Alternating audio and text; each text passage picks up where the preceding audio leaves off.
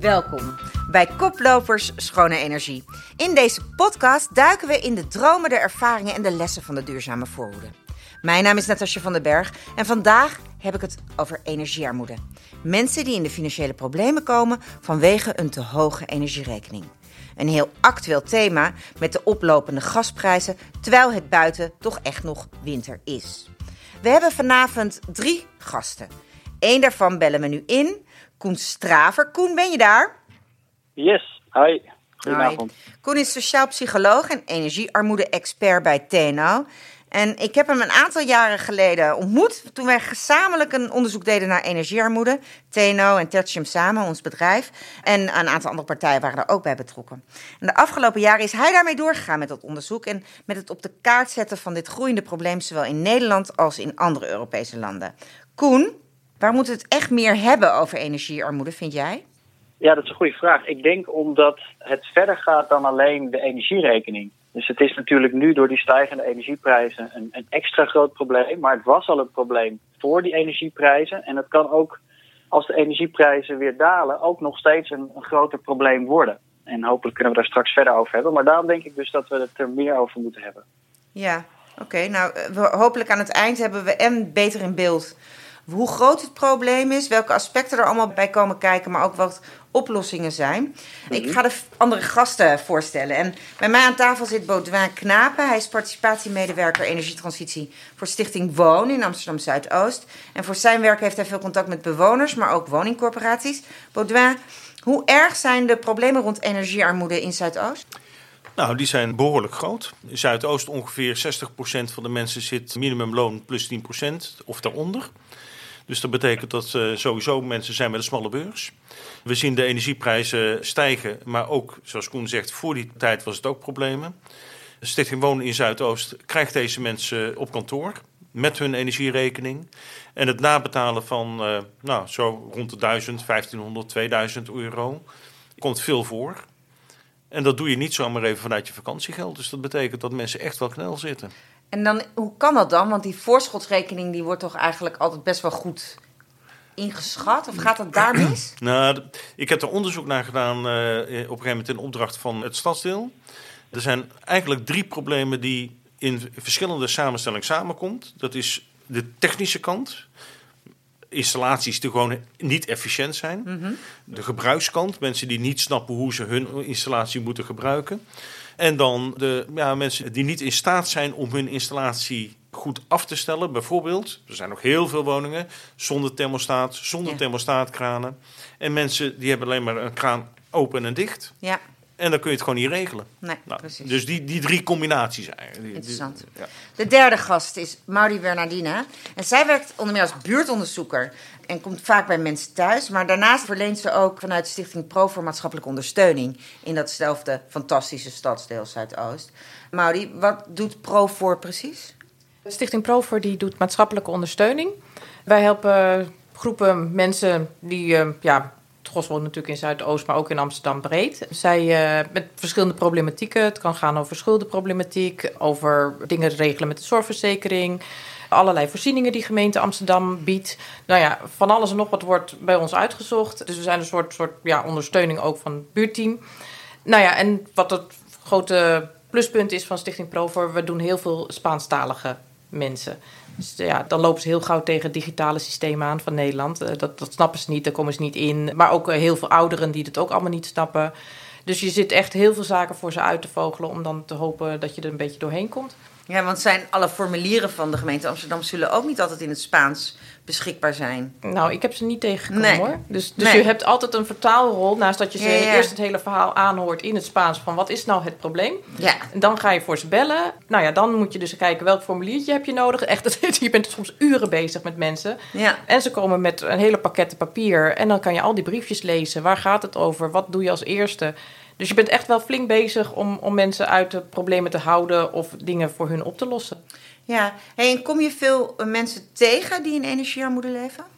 Nou, sowieso is het gros die daar komen, zitten al in de armoede. Ja.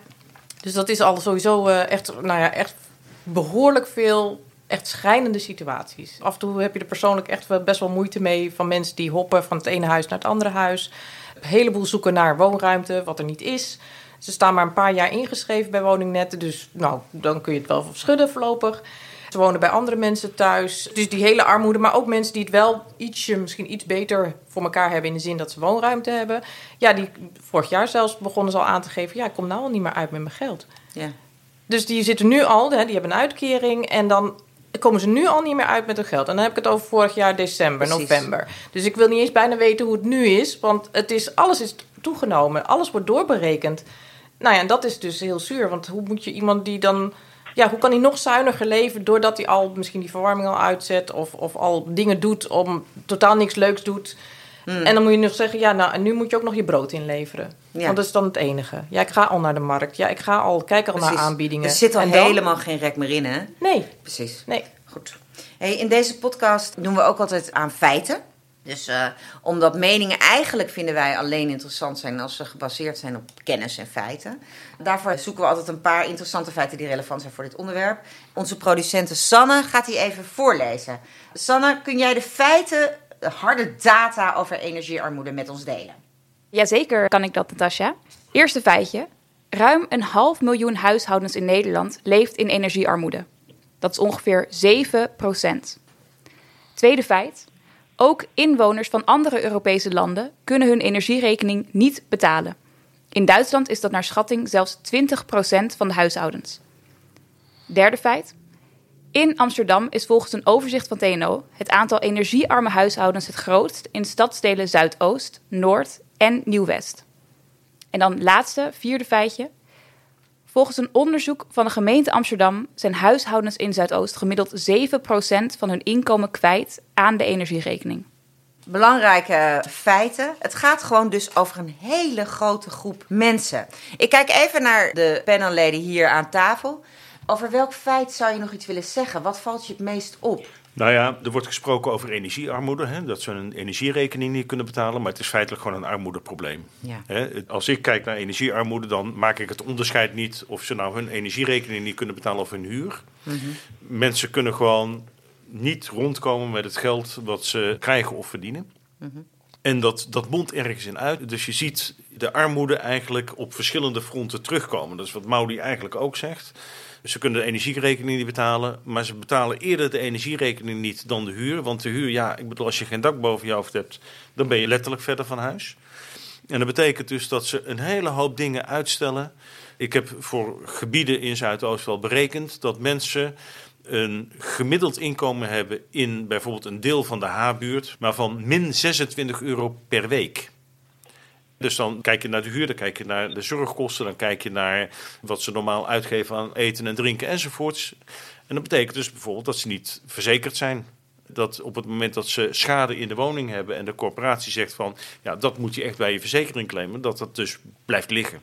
Mm. En zo zie je dus dat die dingen zich opstapelen. Mm. Ik kom met enige regelmaat in woningen waar gewoon niet gestookt wordt. Omdat ze het niet kunnen betalen. Voilà. Maar als je niet stookt... dan betekent het ook dat je een hogere luchtvochtigheid hebt, schimmel, mijten, enzovoort, enzovoort. Dus het is echt een opeenstapeling van effecten. Het gaat over het hele pakket. Dus er zijn twee dingen die je zegt die interessant zijn. Hè? Dus één is, energiearmoede is altijd gekoppeld ook aan een bredere vraag rond armoede, maar...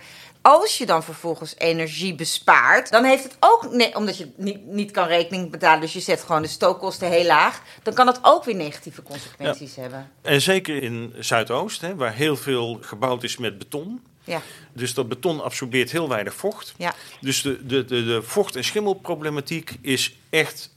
enorm. Ik kan niet een huis binnenkomen in Zuidoost. Behalve in de betere buurten, zal ik maar even zeggen. Er zijn ook buurten waar mensen het echt wel wat breder hebben. Maar er zijn gebieden, als ik daar kom, weet ik zeker dat ik schimmel en vocht tegenkom. Maudi, wat vind jij het meest schrijnend of wat over deze data die net werden genoemd? Nou ja, zelfs trouwens wil ik nog even een stapje verder gaan in wat Baudouin net heeft gezegd. Ze gaat ook weer door op de gezondheid. Nou, sowieso hebben een heleboel mensen die, groot deel die in Zuidoost woont... en ook elders natuurlijk in Amsterdam, zijn niet van origine van hier. Dus dan heb je al een mindere positie. Nou ja, en als je dan dus in een huis woont wat niet warm te stoken is... of een huis wat gewoon koud is en dus vochtig en heel veel schimmel... ik hoor veel mensen ook over schimmel. Nou ja, dan gaat hun gezondheid er gewoon ook echt aan. En dat zie ik dus ook weer bij mijn cliënten. Met zoveel, sommigen hebben hele waslijsten met medische problemen. Ik zal niet 1, 2, 3 zeggen, het komt door de hoge gasprijs. Alleen, ja, je hebt al een minder goede positie. Hm. Dus zie maar dat jij dan prettiger woont. Nou, dat is dus niet zo. Hey, en Koen, waarom kan je nog een keer uitleggen van waarom je... Want je bent er nu echt al 6, 7 jaar met dit onderzoek bezig, hè, met dit onderwerp ook.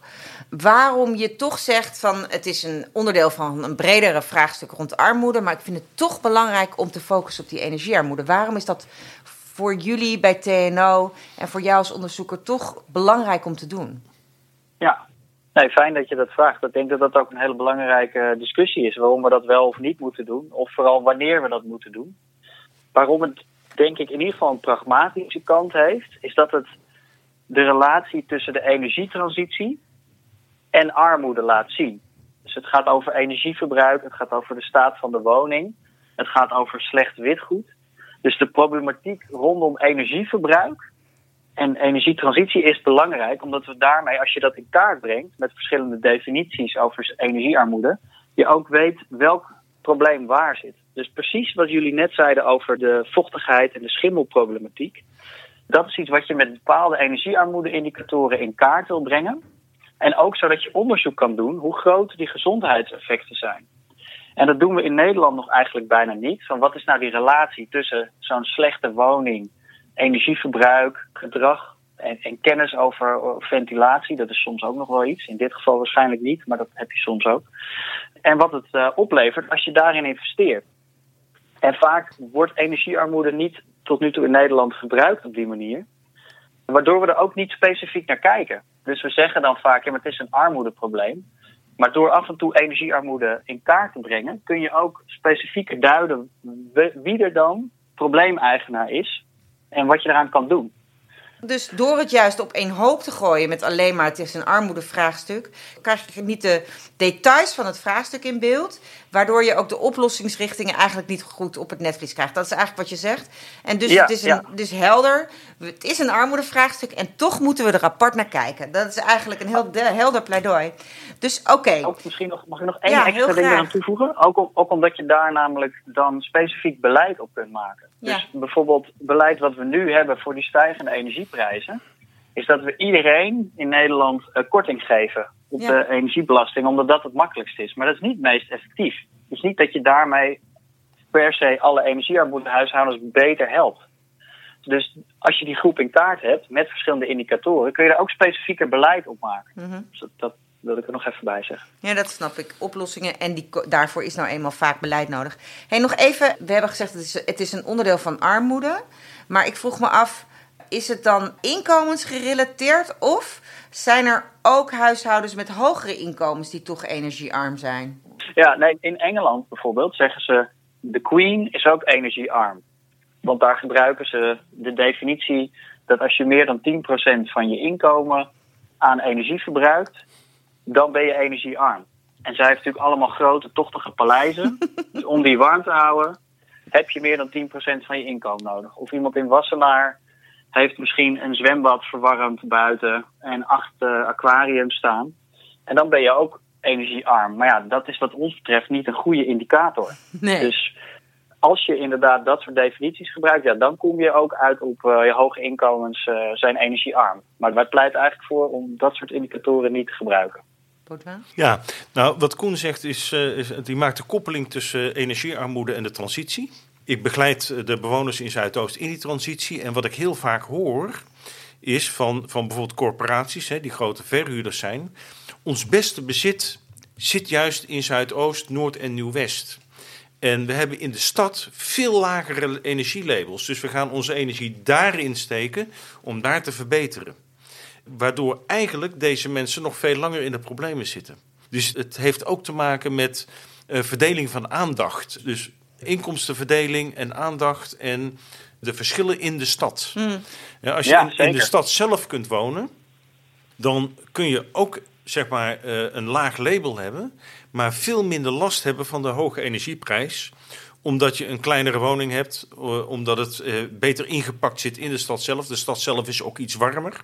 Terwijl als je in die buitenwijken zit, Noord, nu West, Zuidoost, zie je dus dat daar op zich de labels goed zijn, of redelijk zijn, maar toch de stooklast hoger is. Hey, en klopt dat? Ja, precies. Koen, herken je dat uit je onderzoek? Ja, want er zijn best wel, ook in Amsterdam, zijn er inderdaad gebieden, en ik weet niet uit mijn hoofd of dat Zuidoost is, maar dat geloof ik wel, waarin huishoudens gemiddeld 15% of 20% van hun inkomen aan energie uitgeven. En dat is dus los van in welk label ze wonen. Dus dat kan heel goed.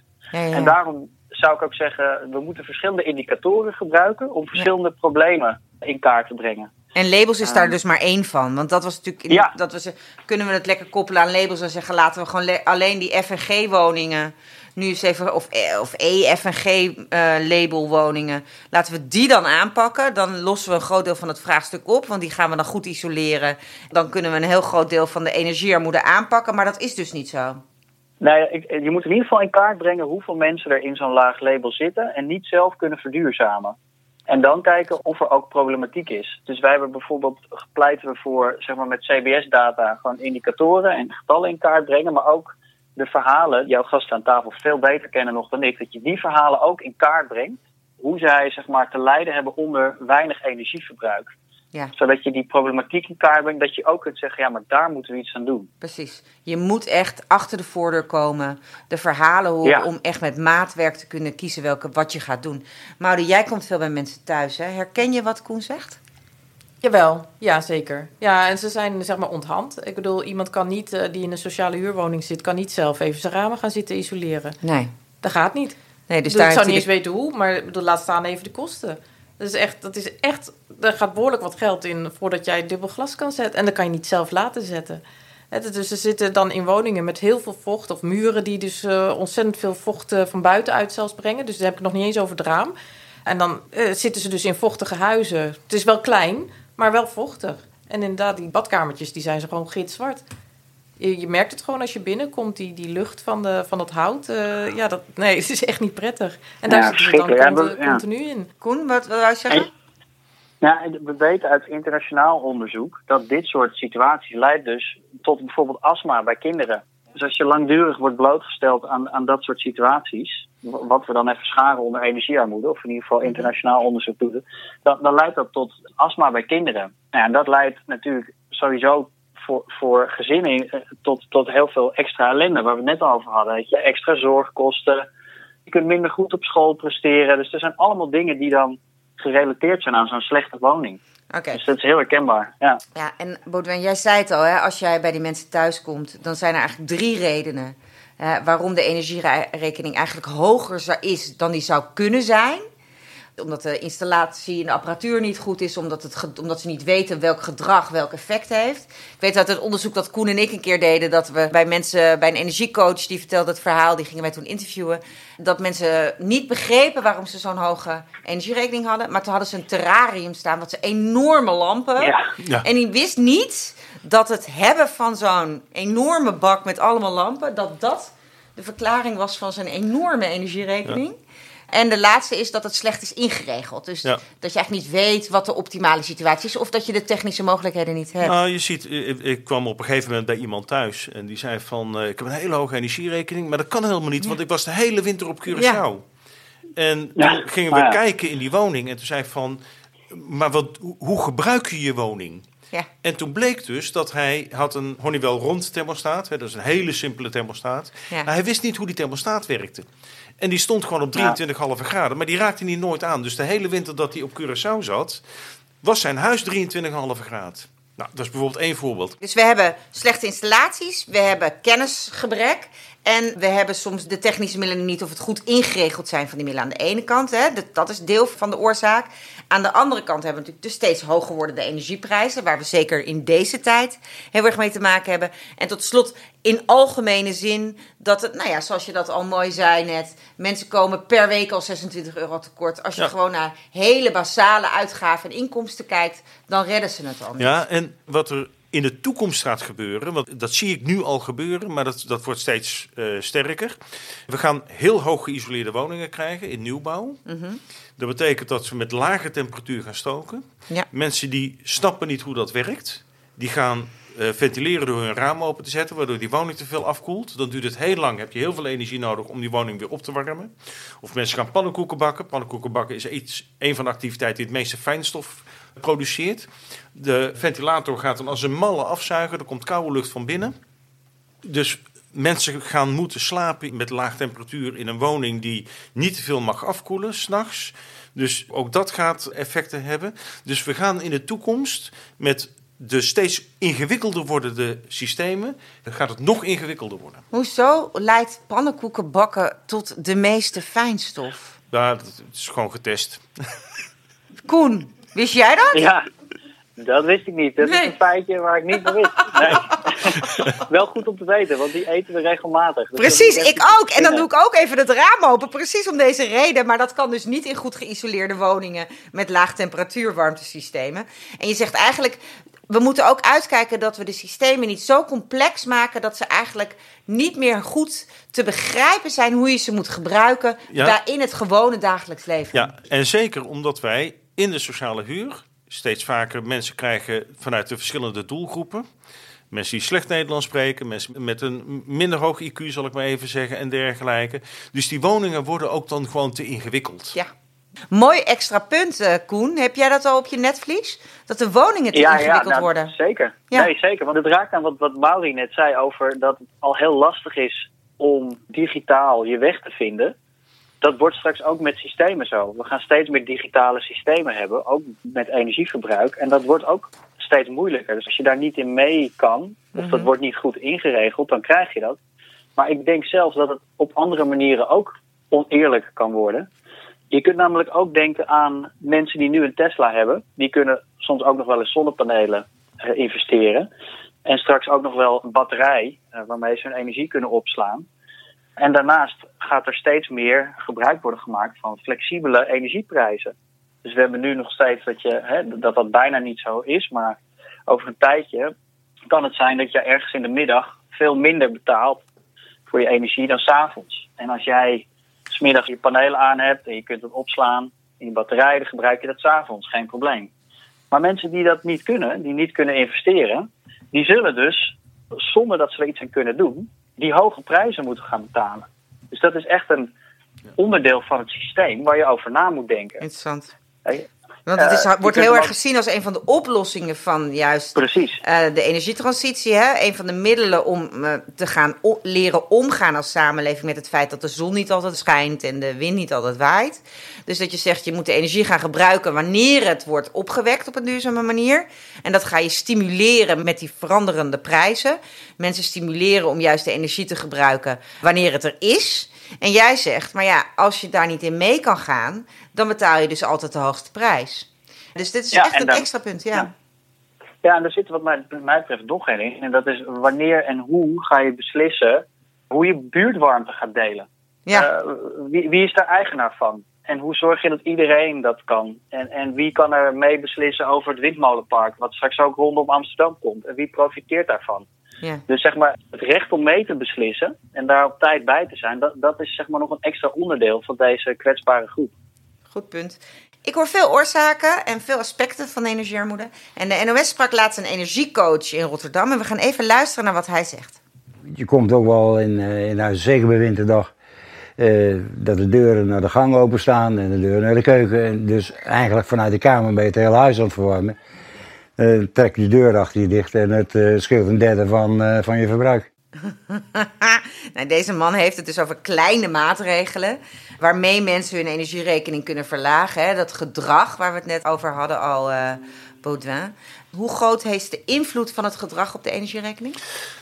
Dus op zich lastig te zeggen met de huidige energieprijzen. Ja. Maar met de prijzen van vorig jaar, zal ik maar even zeggen, kun je met gedrag en met kleine maatregelen, zoals radiatorfolie en ledlampen en dergelijke, toch wel rond de 100 tot 200 euro voor een huishouden besparen zonder dat je er echt aan comfort inlevert. Ja, en dat was toen dan zo'n hoeveel procent ongeveer van de gemiddelde energierekening? Zo'n 10% of zo? Ja, zoiets. Ergens in die buurt. Ja. En naarmate de prijzen stijgen, gaat dat natuurlijk omhoog. Hè? Want de gasprijs is van 80 cent vorig jaar naar 2,10 euro gestegen. Ja.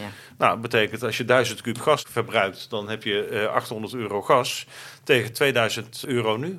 Ja. Nou, dat hakt er echt in. Dat compenseer je niet. En 1000 kub gas is wat een gemiddeld appartement gebruikt. Hè? Dus ja, dan praten we nog niet over een hoekwoning, rijtjeshuis, nee, weet ik veel wat allemaal. Hè? Dus dit is echt, ja... Marie, heb jij het wel eens met de mensen met wie jij praat en je tegenkomt bij maatschappelijke dienstverlening over die praktische tips om eenvoudige maatregelen te nemen om de energierekening naar beneden te krijgen? Nou, dat willen we wel weer gaan oppakken, laat ik zo stellen. Helaas heeft daarin onze crisis weer flink wat andere roet in het eten van gegooid. Corona bedoel je dan? Dat is ook de reden dat Koen thuis zit? Ja, precies. Ja. Dus dit jaar willen we echt weer met bijeenkomsten aan de slag. Want inderdaad, je kan niet anders dan mensen attenderen op de mogelijkheden. Want inderdaad, over dat stukje gedrag. Nou, ik ben het thuis ook gaan toepassen. Nou, je merkt dus mijn moeder, die zit... Ja, we zijn gewend het huis van voor naar achteren te verwarmen. Dat is normaal. En dan komen wij dus inderdaad ook uit de tropen. Dus 23 is bij ons ook vrij normaal. 23, echt waar? Ja. Maar ja, probeer maar even dat gaatje minder. En ma, doe die deur dicht. De tussendeur, hè. Dus misschien moeten we nog een tussendeur gaan zetten bij de gang. En inderdaad, je bent dus zo gewend om het dus warm en comfortabel van voor naar achteren te hebben. Ja, als je door het huis loopt, moet het ook lekker warm zijn. Dus, maar dat verhaal wil ik niet dit persoonlijk, maar wat kan je doen thuis? Dat wil ik wel, zeker samen met wonen willen we dat gaan uitrollen, zeg maar, in Zuidoost. We gaan naar het laatste blokje van deze podcast en die gaat over oplossingen. Wat kunnen wij, de overheid, gemeentes, woningcorporaties en mensen zelf, huurders of eigenaren, doen tegen energiearmoede? En Rob Jetten, de kerstverse minister van Klimaat en Energie, kwam al eerder met wat voorstellen. Ja, energiearmoede is een heel groot probleem. Je kunt een paar dingen doen. Sowieso mensen helpen om eigenlijk collectief energie in te kopen. Er zijn een aantal steden die dat doen, waar mensen echt een lagere energierekening van hebben gekregen. Maar het allerbelangrijkste is dat we die klimaattransitie dus beginnen in de wijken waar mensen wonen met de kleinste portemonnee. Want als je deze huizen isoleert, van het Gronings gas afhaalt, dan zul je zien dat daar die energierekening met enorme bedragen naar beneden kan. Dus laten we ervoor zorgen dat de klimaattransitie ook echt een sociale transitie is. Kijk, dit zijn vaak wel wijken met wat oudere woningen, met woningen van corporaties. En daar kunnen we dus echt... de corporatie kan die woningen verduurzamen, isoleren. En dan gewoon ook de afspraak maken. Uw huurprijs gaat niet omhoog. De woonlasten blijven hetzelfde. Maar die energierekening die gaat wel dalen, omdat je huis gewoon veel beter geïsoleerd is. Ja. Koen, wat denk jij van deze ideeën van onze kerstverse minister van Klimaat en Energie? Ja, nou ja, ik denk dat het een goede start is. Ik denk dat er zeker goede dingen tussen zitten. Maar wat mij betreft gaat er nog een stap aan vooraf. En dat is dat we echt structureel, kwalitatief en kwantitatief in kaart gaan brengen wie die groep daar is, hoe groot die groep is en wat alle voordelen zijn als je die groep helpt. En dan kun je daarna de wijk in om ze te helpen. Maar volgens mij moeten we helemaal de nationale overheid nog beter in kaart hebben wie ze helpen en niet en met welk beleid. Jij maakt je zorgen over een soort generieke aanpak. Ga gewoon naar de wijken met de laagste inkomens en ga het corporatiebezit gewoon verduurzamen. Dan ben je er. Je zegt, je hebt meer maatwerk nodig. Meer kennis om maatwerk te kunnen leveren. Ja, en dat is echt een belangrijke stap, hoor. Dus waarom? Zeker. Nou, omdat, kijk, daar zit inderdaad de problematiek nu. Dus waar de slechte woningen zijn, die moet je ook aanpakken. Dus ook omdat energieprijzen stijgen. Als mensen een heel slecht label woning hebben en niet kunnen opwarmen, dan moet je die mensen zo snel mogelijk helpen. En dat levert dus ook gezondheidsvoordelen op, als er ook inderdaad goed gedragsadvies bij zit. Dus ik herken dat wel. Dus dat is niet per se slecht, maar er zitten nog meer stappen bij. Dus ik dacht, die ga ik even noemen. Baudouin? Ja, nou, ik denk dat het belangrijk is dat we we hebben in het verleden hebben we de gasprijs en de warmteprijs gekoppeld. Hè? In Zuidoost zitten heel veel mensen aan het warmtenet. We zien nu dat de gasprijs gestegen is van 80 cent naar 2,10 euro. We zien de warmteprijs van 24,30 euro naar bijna 40 euro stijgen. Terwijl het restwarmte is. Mm-hmm. Dit is warmte die overblijft na elektriciteitsproductie. En de elektriciteitsprijs is ook omhoog gegaan. Dus eigenlijk is dit een dubbele prijsstijging. Dus het loskoppelen van die warmteprijs van de gasprijs, en dus die warmteprijs dus ook weer naar beneden, gaat echt helpen ook om deze excessen, om dat tegen te gaan. Zeker in die wijken waar huizen op het warmtenet zijn aangesloten. Absoluut, ja. En De overheid kwam afgelopen oktober met een steunpakket om de heel hoog opgelopen energieprijzen enigszins te compenseren. Maudi, ik vroeg me af, merk jij daar wat van met de mensen voor wie jij werkt, dat er is, dat steunpakket? Nou ja, nee. Ik hoor niemand van, ik heb nog extra geld ontvangen. Ik heb niemand voorbij zien komen. Ik weet alleen dat de gemeente Amsterdam een kleine subsidie voor duurzame producten heeft uitgerold. Alleen dat is ook niet meer geldig voor iedereen, want het budget is al op. Maar extra geld vanuit de overheid voor die energierekening heb ik niet gezien. Ik heb er niks van gehoord. Iedereen betaalt nu zich blauw, maar er is nergens compensatie. En dan wordt er in Den Haag gezegd... Ja, mensen zitten nog in contract, hè, dus, maar de klap gaat dus nog komen. Precies. Of die afrekening, die komt nog. En dan hoop ik dat ik het aan kan om ze dus helemaal met stoom uit de oren bij mij aan het tafeltje te hebben zitten. Ja. Baudouin, wat vond jij van het steunpakket? Ja, het steunpakket, dat is die €400 die verrekend wordt over de elektriciteitsrekening overigens. Hè, want iedereen heeft een elektriciteitsrekening en niet iedereen heeft een gasrekening. En die eindafrekening moet nog komen. Precies. En wat je ziet is dat de voorschotten die mensen moeten betalen, die zijn al wel verhoogd. Zeker als je bij een van de energieleveranciers zat die failliet is gegaan. Dan zijn die bedragen fors omhoog gegaan. Die zijn soms verviervoudigd. Ja. En dat is de acute problematiek die we nu hebben. En daar helpt die €400 straks wat bij. Maar die mensen zitten nu in de armoede. En laten we wel wezen, de mensen die in Zuidoost, Noord, Nieuw-West... Hè, dat zijn mensen die al heel erg duurzaam zijn. Hè, want die gaan niet elke jaar 2 keer op vakantie. Die rijden vaak geen auto omdat ze het gewoon niet kunnen betalen. Die gooien geen voedsel weg omdat ze anders morgen niks te eten hebben. Enzovoorts, enzovoorts. Dit zijn al mensen die, noodgedwongen, maar heel erg zuinig zijn. Nou is het nu januari en het is nog wel even koud. Dus wat als de mensen dit luisteren en denken... Nou, dat geldt eigenlijk ook voor mij. Ik moet echt wat aan mijn energierekening doen. Wat kunnen ze dan nu doen? Ja, begin met de thermostaat. Is een graadje lager? een graadje. Ja. Een paar graden? Een paar graden. Ik zou ook een energiecoach... Amsterdam heeft ook een energiecoachproject. Dat loopt ook via Stichting Woon. Ik zou een energiecoach ook laten komen. Die heeft bespaarproducten bij zich. Kun je ook uitkiezen. De energiecoach kan je helpen welke energieproducten het beste zijn. Voor jou, in jouw situatie.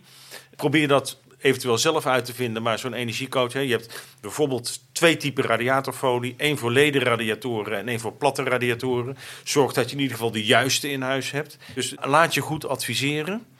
En ga er niet van uit dat het vanzelf goed komt. Want dan val je straks echt in de prijzen. Maudi?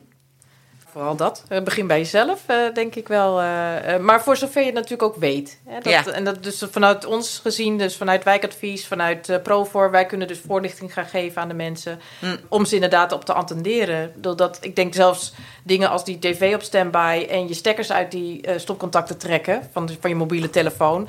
Ja, dat soort dingen, dat moet je gezegd worden... en dan ook echt zo van, ga jezelf eraan wennen... om dat gewoon te doen. Ja. Koen, wat is de beste tip voor mensen die dit luisteren en denken... ik moet echt iets aan mijn energierekening doen? Nou ja, ik zou, ook al is de kans misschien niet 100% dat er ook energiearmoede huishoudens nu luisteren... maar wat ik een mooie aanvulling vind is dat... mijn tip is, doe de deur open voor de mensen bij jou aan tafel. Of neem de telefoon op of open die brief van de gemeente. Want er zit natuurlijk best wel veel wantrouwen... en vaak ook terecht, van wat wil diegene van mij? Waarom zou jij mij zomaar advies geven? Dus ik denk ook dat er een groep is die het best nodig heeft... en die er heel van heeft, maar die gewoon geen hulp durft te vragen. Ja. Dat is juist zo'n moeilijke groep. Nee, en daarom is het zo belangrijk dat maatschappelijk werkers... die achter de voordeur komen natuurlijk... ook een beetje energieadvies geven. Ja. Hè? Ik weet wel dat er nu in Weesp een energieopbouwwerker is... Hè, als eerste in Nederland, die dus de sociale blik als eerste... maar dan geeft hij je toch eventjes wat energietips mee. Hey, tot slot van deze podcast vragen wij altijd aan iedereen die meedoet om een tip te delen. En dat mag een tip zijn aan iedereen. De nieuwe minister, de president van Amerika, een bedrijf, een specifieke luisteraar... een coach van een televisietalentenshow. Het kan allemaal... Maar het moet wel over energiearmoede gaan. Dus dat doen we dan als laatste ronde. Dus Maudi, mag ik aan jou vragen... aan wie zou jij een tip willen geven? Als we het zouden horen. Den Haag. Ja, heel Den Haag. luister eens naar je mensen. Ja. En ga eens even in gesprek met je inwoners van dit land. En kijk eens goed naar de regelgevingen die nu uitgerold worden. Ik heb al met je collega heb ik het er ook over gehad. Ik ben niet zo gelukkig met die subsidies voor mensen die het eigenlijk al hebben. Hè? De subsidie voor de elektrische auto. De subsidie voor die zonnepanelen. Wat nu ook alweer een beetje ingedampt moet gaan worden. Want het net past, dat lukt niet. Hè? Dat trekt het allemaal niet meer. En ik heb denk ja, weet je, degene die een Tesla kan rijden. Nou, moet die subsidie hebben? Joh, zouden we niet eens even al die woningen gaan opknappen en zorgen dat mensen in goede, vochtloze woningen kunnen gaan zitten? Zullen we niet eens een keer gaan kijken naar gewoon überhaupt woningen? Ik word er helemaal griebelig van, omdat ik dus inderdaad met mensen zit die nu zwerven bij allerlei andere mensen in dit geval. Op de bank liggen. Ja. En ik kan ze niks geven. Ik kan alleen maar zeggen, wacht nog maar 10 jaar. Misschien dat je dan voor iets in Amsterdam althans, maar ook de rest van Nederland, in aanmerking komt. Ik bedoel, dat stuk, dat is niet te verkroppen als je daar zit met mensen in tranen die gewoon, ja, maar het lukt niet meer. Ja, eigenlijk nog even en ik word op straat gezet. Nou, het is schijnend. Ja. En daar word ik echt, dan heb ik echt zo, Den Haag, waar zit je? Waar zit je met je ogen? Waar zit je met je verstand? Ja. Ik snap het niet. Ik hoop dat ze je horen. Koen, aan wie wil jij een tip geven en wat is je tip? Ik vond dit een hele mooie tip. Dat even gezegd hebben. Goed zo. Ik maak het nog even iets specifieker, want ik zit ook aan Den Haag te denken. Maar ik zou Rob Jetten heel graag willen vragen om, ik val in herhaling, maar laten we deze doelgroep met het oog op de energietransitie gewoon ieder jaar in kaart brengen. En laten we kijken wat voor hun het beste werkt. En laten we daar met z'n allen aan werken. Ja, en kijk dus uit voor hele generieke maatregelen. Dat hoor ik je echt zeggen. Je moet echt veel betere kennis hebben om effectief beleid te kunnen voeren. Anders kan het zijn dat je heel veel geld uitgeeft aan generieke maatregelen die uiteindelijk niet het effect hebben dat deze mensen uiteindelijk geen energiearmoede meer ervaren. Ja, exact. Mooi. Baudouin. Ja, toen je hem vroeg, toen moest ik direct denken aan een uitspraak die ik laatst over de radio hoorde. Ik weet niet meer wie hem gezegd heeft, maar Den Haag kijkt naar de modder en wij staan met onze poten in de modder. En ik zou het belangrijk vinden dat meer mensen met hun poten in de modder gaan staan en gaan zien wat er gebeurt. Omdat de mensen die in die armoede zitten, die hoor je te weinig. Die hebben een te zachte stem. Dus die stem wordt te weinig gehoord. Mm.